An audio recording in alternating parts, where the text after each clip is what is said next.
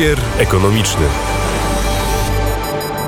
Minęła godzina 12.45. Kurier ekonomiczny. Czas zacząć. Przy mikrofonie Adrian Kowarzyk i jest już z nami Marcin Klucznik z zespołu makroekonomii w Polskim Instytucie Ekonomicznym. Dzień dobry. Dzień dobry Państwu. Wczoraj GUS opublikował najnowsze dane dotyczące polskiego rynku pracy. Zauważalna jest choćby bardzo wysoka dynamika wzrostu wynagrodzeń. Czego jeszcze możemy się dowiedzieć z danych płynących z GUS-u? Wczorajszy komunikat GUS-u był właśnie bardzo ciekawy w tym względzie. Widzimy w nim tak naprawdę takie trzy chyba główne dane. E, pierwsza z nich to jest oczywiście bardzo wysoki wzrost wynagrodzeń.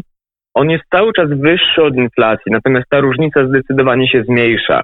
Obecnie tempo wzrostu wynagrodzeń jest raczej zbliżone do inflacji, niewiele wyższe. I tutaj raczej oczekujemy, że o ile ta dynamika wynagrodzeń w kolejnych miesiącach będzie dwucyfrowa, średnio rzecz ujmując, o tyle prawdopodobnie czeka nas osłabienie w kolejnych miesiącach i to będzie związane z takim szerszym osłabieniem koniunktury gospodarczej, które po prostu następuje obecnie w strefie euro. To jest pierwszy wątek z rynku pracy. Jeżeli chodzi o drugi, drugi z nich to jest kwestia Ukraińców, uchodźców z Ukrainy, którzy wchodzą powoli na polski rynek pracy i znajdują u nas zatrudnienie. Oni często są poza tą statystyką Głównego Urzędu Statystycznego, ponieważ te dane o rynku pracy, które są publikowane przez GUS, one dotyczą tylko umów o pracę w firmach, które zatrudniają co najmniej 10 pracowników. Pracownicy z Ukrainy częściej zatrudniają się w pracach dorywczych, w mniejszych przedsiębiorstwach, tak więc oni często są tutaj poza ewidencją. Natomiast według danych Ministerstwa Rodziny 70-80 tysięcy uchodźców z Ukrainy znalazło już zatrudnienie w Polsce. Ta liczba bardzo szybko przyrasta i w kolejnych tygodniach możemy prawdopodobnie spodziewać się, że przekroczymy 100 tysięcy. No i w końcu trzeci wątek, który tak naprawdę też widzimy, to to, że mm, na polskim rynku pracy faktycznie pojawia się taki problem trochę strukturalny. To znaczy, z jednej strony faktycznie przyjeżdżają nas uchodźcy, którzy znajdują zatrudnienie. E, często właśnie są to przede wszystkim kobiety, które znajdują zatrudnienie w pracach prostych, w pracy biurowej, czy na przykład w jakimś lekkim przemyśle, ale z drugiej strony jednocześnie dosyć duża część Ukraińców odpłynęła na przykład z polskich fabryk, e, czy też przede wszystkim sektora budowlanego i tam faktycznie mamy do czynienia z niedoborem pracowników, który jest bardzo duży. Tak więc mamy pewne niedopasowanie tutaj na rynku pracy. Czyli to są e, trzy najciekawsze wnioski płynące z danych, które opublikował GUS, więc rozbijmy je na czynniki pierwsze. Pierwsze, czyli przeciętne wynagrodzenie brutto w sektorze przedsiębiorstw w marcu tego roku wyniosło 6665 zł i 64 grosze. Zabrakło tam piątki, żeby było równo, co oznacza wzrost o 12,5% rok do roku. Tak podaje Główny Urząd Statystyczny. Pan mówi, że jest wyższy nadal niż inflacja. To dobrze, ale w takim razie co z, z tak zwaną spiralą płacową cenową. Czy nam grozi, e, kiedy tak to wszystko się nakręca i nakręca, właśnie jak ta spirala? E, takie ryzyko faktycznie istnieje. My w Polskim Instytucie Ekonomicznym jeszcze w grudniu ubiegłego roku, przed wybuchem wojny w Ukrainie, wskazywaliśmy, że to faktycznie jest ryzyko, które grozi polskiej gospodarce. Natomiast cały czas jesteśmy raczej na tym etapie, w którym to ryzyko spirali jest. Ono jest no, oczywiście takie znaczące i to, to jest coś, na co polityka przede wszystkim pieniężna powinna teraz zwracać uwagę. Natomiast jeżeli chodzi o właśnie taką diagnozę, że faktycznie mamy spiralę, to to jeszcze nie jest ten moment. To znaczy, obecnie mamy do czynienia z taką sytuacją, w której duża część inflacji jednak mimo wszystko ma taki charakter globalny, związany chociażby z tym, co się dzieje w, chociażby w związku z wojną w Ukrainie, e, czy też na przykład w związku z lockdownem, który został wprowadzony w Chinach. To jest wzrost cen, który mimo wszystko ma taki charakter globalny, on zaczyna się rozlewać powoli po polskiej gospodarce.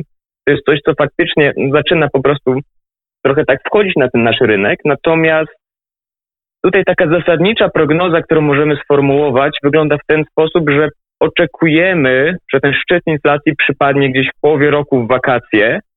W okolicach trzeciego, czwartego kwartału będziemy już mieli do czynienia z pewnym spowolnieniem zarówno wzrostu cen, one oczywiście cały czas będą rosnąć, ale już wolniej, prawdopodobnie także osłabieniem gospodarczym. Jeżeli wtedy cały czas zostaniemy na tych bardzo wysokich dynamikach nominalnych wynagrodzeń, to to faktycznie będzie oznaczało, że w Polsce powstaje powoli taka spirala, ale to jeszcze nie jest ten moment. To może wyjaśnijmy jeszcze o co chodzi w tej spirali, bo jak e, rozumiem, e, przedsiębiorcy płacą więcej, bo e, pracownicy potrzebują więcej pieniędzy, bo rośnie cena towarów. Skoro przedsiębiorcy zatrudniają za większe pieniądze, to muszą sprzedawać swoje produkty i usługi za większe pieniądze. I to się nakręca. Rzeczywiście nie mamy z tym jeszcze do czynienia? To jest faktycznie taki mechanizm, który właśnie polega na tym, że z jednej strony bardzo szybko rosną ceny, ale z drugiej strony, no skoro rosną ceny, pracownicy żądają wyższych wynagrodzeń, co podnosi jednocześnie koszty dla pracodawców, na które muszą więcej płacić wyższe pensje. No i to jest taka spirala, która się nakręca. E, obecnie cały czas jesteśmy na etapie, który mimo wszystko możemy nazwać jako efekty drugiej rundy. To znaczy, widzieliśmy taki przynajmniej jednorazowy skok inflacji, znaczy jednorazowy, trwający oczywiście kilka miesięcy, ale to mimo wszystko jeszcze jest takie jedno takie uderzenie inflacyjne. I to jedno uderzenie inflacyjne faktycznie przyniosło ze sobą ten wzrost wynagrodzeń. Natomiast spirala tutaj no, musi działać oczywiście w dwie strony. I tutaj mimo wszystko raczej należało powiedzieć, że to jest taki proces, który mimo wszystko powoli się nakręca z jednej strony, ale z drugiej, jeżeli on się już w pełni nakręci, no to oczywiście bardzo trudno z niego wyjść. Tak więc jeszcze nie jesteśmy na tym etapie, ale to ryzyko faktycznie jest znaczące i to jest coś, na co krajowa polityka gospodarcza jak najbardziej powinna zwracać uwagę. To prawda i nie wiemy, gdzie jest ta cienka linia, kiedy zostanie przekroczona, ale zostawmy to na bok. Spirala płacowo-cenowa czy cenowo-płacowa, jak lubią mówić co po niektórzy. Drugi punkt, który pan wymienił z danych opublikowanych GUS-u, czyli 78, 70 do 80 tysięcy uchodźców znalazło zatrudnienie. Chodzi oczywiście o kobiety, które uciekają w dużej mierze kobiety, bo 98% to kobiety i dzieci, które uciekają przed wojną z Ukrainy. W takim razie, jak to może zmienić sytuację na polskim rynku pracy? Bo przecież prawie 3 miliony uchodźców z Ukrainy pracuje 70-80. Mówi pan, że w najbliższych dniach może być to 100 tysięcy, ale czy ta, czy ta liczba nie zaburza trochę albo ratuje nasz rynek pracy? E, ona zdecydowanie tutaj pomaga od tej strony właśnie, że polski rynek pracy w zasadzie tak systemowo, też z powodów demograficznych, e, cierpi po prostu na niedobór pracowników, więc faktycznie jest tak, że ten napływ uchodźców z Ukrainy e, no po prostu sprawia, że trochę ratujemy się od tej strony niedoboru pracowników, ale właśnie też wracając trochę do tego trzeciego wątku, który już, o którym już wspomniałem, czyli właśnie tego, że z jednej strony faktycznie napływają pracownicy z Ukrainy, ale z drugiej e, mamy jednak pewne niedopasowanie związane z tym, że chociażby w sektorze budowlanym e, Ukraińcy raczej odpłynęli od tych miejsc pracy. Tak więc tutaj z jednej strony faktycznie uchodźcy napływają do usług, przynajmniej częściowo może obniżyć dynamikę wynagrodzeń oraz zmniejszyć to ryzyko spirali. Z drugiej strony będziemy mieć to ryzyko związane e, po prostu e, z wysokim zapotrzebowaniem na pracę w sektorze budowlanym oraz jednocześnie szybko rosnącymi kosztami budowy produkcji budowlano-montażowej. No właśnie, bo głównie uciekające kobiety, jak rozumiem, mogą uzupełnić pewne luki, czy to, czy to w, w służbie zdrowia, czy raczej w, no tak, służbie zdrowia, tak kiedyś mówiono, nie pamiętam jak się mówi to teraz. W, w każdym razie, jeżeli chodzi o budowlankę, nie zastąpią. Do kopalni raczej nie zejdą. Więc pytanie, czy, czy polski rynek pracy jest w stanie utrzymać taką liczbę? Czy jesteśmy w stanie utrzymać taką liczbę uchodźców w najbliższym czasie? Szczególnie, że nie dostajemy żadnych pieniędzy z Komisji Europejskiej, nie są nam jak na razie przyznawane? Mm, znaczy, Polskę zdecydowanie stać oczywiście na utrzymanie uchodźców i tutaj też warto wspomnieć, że uchodźcy oczywiście z jednej strony też po prostu będą pracować w polskiej gospodarce, z drugiej strony oni będą także chociaż, chociażby nakręcać w niej popyt i sprawiać, że wzrost gospodarczy w kolejnych kwartałach tak naprawdę trochę przyspieszy. To jest coś, co będzie poprawiać tutaj ten outlook gospodarczy. E, natomiast faktycznie jest tak, że koszt E, koszt adaptacji chociażby instytucji edukacyjnych czy też służby zdrowia do potrzeb związanych z bardzo dużym napływem migrantów, e, to faktycznie jest wyzwanie, natomiast to jest raczej wyzwanie, z którym Polska jest sobie w stanie poradzić. Natomiast zdecydowanie byłoby nam sobie łatwiej z nim poradzić, jeżeli mielibyśmy e, chociażby to wsparcie finansowe ze strony Unii Europejskiej. Tak więc nas na to stać, natomiast to także jest z jednej strony koszt, natomiast z drugiej strony to jest także pewna, mm, pewna korzyść związana z tym, że to będzie z jednej strony wpływać pozytywnie na nasz rynek pracy, z drugiej strony pozytywnie na perspektywy konsumpcji, wzrostu gospodarczego w kolejnych kwartałach. Oczywiście nie chciałbym, żeby ktokolwiek odebrał, że jestem przeciwko przyjmowaniu uchodźców w żadnym wypadku. Warto jednak policzyć i zastanowić się, jak różnego rodzaju czynniki mogą mieć wpływ, w tym na polską gospodarkę. A wracając do danych odnośnie rynku pracy, analitycy ING Banku Śląskiego wskazują, że te dane potwierdzają napiętą sytuację na rynku pracy i że będzie coraz gorzej. Co pan na to? Jeżeli chodzi tutaj o takie napięcie na rynku pracy, znaczy to napięcie oczywiście istnieje w tym zakresie, że mamy do czynienia z pewnym niedoborem pracowników, chociażby w niektórych sektorach. E, natomiast e, jeżeli chodzi o to napięcie, podejrzewam, że tak naprawdę chodzi o to ryzyko spirali cenowo-płacowej. E, tutaj, tak jak mówiłem wcześniej, raczej jesteśmy na etapie ryzyka. To ryzyko jest znaczące, no ale oczywiście z drugiej strony chociażby polityka pieniężna w Polsce próbuje walczyć i minimalizować to ryzyko, podnosząc stopy procentowe. Tak naprawdę, jeżeli będziemy chcieli przejść do takiej dokładnej analizy i no właśnie wskazywać, jak duża ta presja ze strony rynku pracy w Polsce jest, znajduje się, to jest tak naprawdę obraz, który będziemy widzieli w perspektywie kilku najbliższych kwartałów. Tak więc my tutaj raczej jesteśmy troszeczkę bardziej ostrożni w naszych prognozach i wskazywalibyśmy, że o ile pewne napięcie na rynku pracy faktycznie istnieje, o tyle mimo wszystko jest też ta druga strona monety związana chociażby z pogarszaniem się globalnej koniunktury, chociażby w strefie euro, to wpłynie także na perspektywy gospodarcze w Polsce i to będzie też zmniejszać to napięcie na rynku pracy. Wydaje mi się, tej strony tej monety e, niektórzy analitycy rynkowi chyba zdają się nie dostrzegać odpowiednio mocno.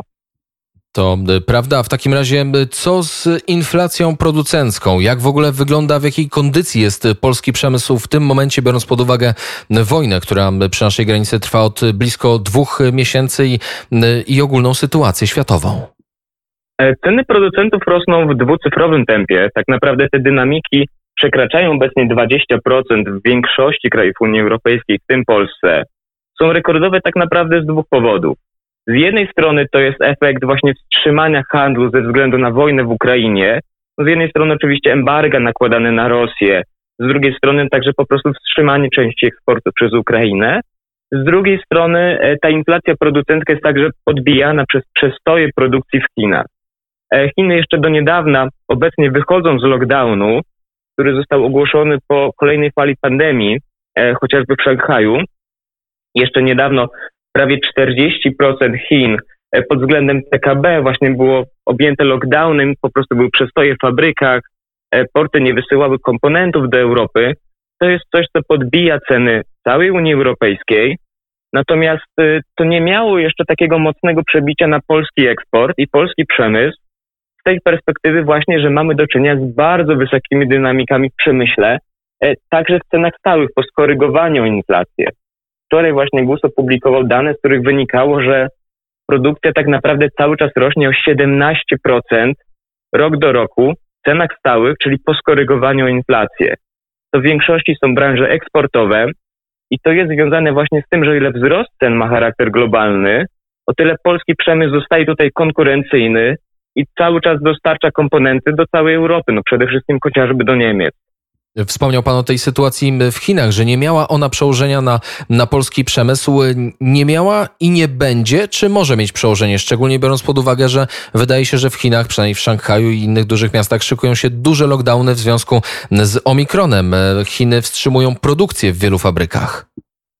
E, ona miała przełożenie na polski przemysł, ona miała przełożenie na ceny produkcji, które, z którymi mamy do czynienia w całej Unii Europejskiej. Natomiast na to, na co na razie ta sytuacja nie miała wpływu, to była skala produkcji, która jest w polskich fabrykach, gdzie obecnie cały czas jeszcze w marcu mieliśmy do czynienia z bardzo wysokimi dynamikami. I jeżeli chodzi o perspektywę tych lockdownów, e, tak naprawdę teraz chyba mam do czynienia ze szczytem tego załamania gospodarczego w Chinach, jeżeli chodzi o lockdown. E, chociażby ze względu na to, że część fabryk w Szanghaju zaczyna powoli wracać do pracy. E, ten lockdown powoli zaczyna się kończyć, natomiast przestoje w produkcji oraz przestoje w portach to będzie coś, to zjawisko, które tak naprawdę będzie jeszcze trwało przez kilka miesięcy. Bo z jednej strony Chiny oczywiście wychodzą z lockdownu, ale z drugiej pewne przestoje i także tak zaległości w produkcji będą się utrzymywać przez najbliższe miesiące, z tego właśnie powodu oczekujemy, że ta global, to globalne napięcie handlu międzynarodowego a w konsekwencji także inflacji cen producenckich, będzie się luzować dopiero gdzieś w wakacje, kiedy te łańcuchy dostaw powoli zaczną się jednak trochę luzować. Powiedział Marcin Klucznik z zespołu makroekonomii w Polskim Instytucie Ekonomicznym. Dziękuję bardzo za rozmowę i do usłyszenia. Dziękuję również. To był kurier ekonomiczny w Radiu Wnet. Kurier ekonomiczny.